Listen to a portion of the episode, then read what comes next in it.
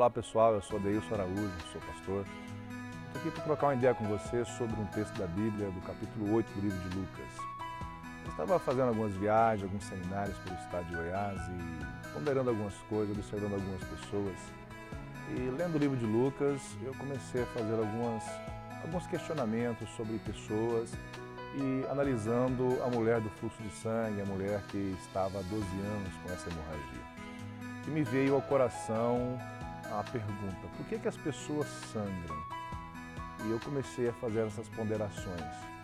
E eu vi que 3 pontos principais que levam as pessoas a sangrarem.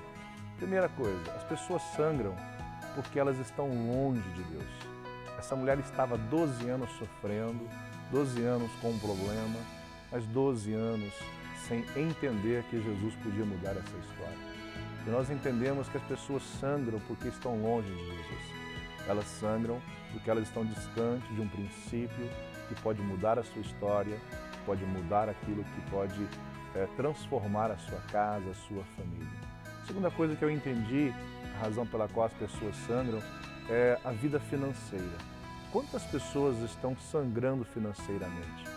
O texto de Lucas diz que essa mulher perdeu tudo que tinha, ela gastou os seus bens, possivelmente propriedades, aquilo que ela tinha como grana, como dinheiro, ela gastou.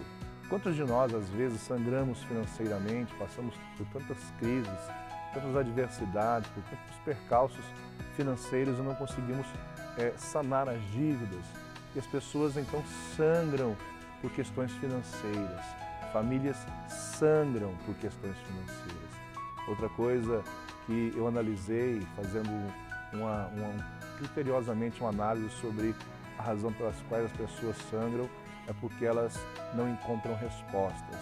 E não encontram respostas porque talvez está procurando em lugares errados. Essa mulher procurou por 12 anos respostas em mãos que não poderiam responder para ela. Quantas vezes nós procuramos respostas em coisas que talvez não tenham respaldo para que as nossas perguntas sejam respondidas. Quando é que essa mulher mudou de vida? Quando ela entendeu que ao tocar em Jesus, ela podia mudar a sua vida. E ela tocou, mas ela não tocou em Jesus com as suas mãos, ela tocou em Jesus com a sua fé. Quando nós tocamos em Jesus com a nossa fé, a nossa história de vida muda. O sangue estanca. Nós paramos de sangrar. Porque as nossas vidas vão começando a se transformar, a nossa história começa a mudar, nós paramos então de sangrar na vida financeira, nós paramos de sangrar porque nós começamos a nos aproximar de Deus, nós paramos de sangrar porque nós nos aproximamos do Senhor Jesus.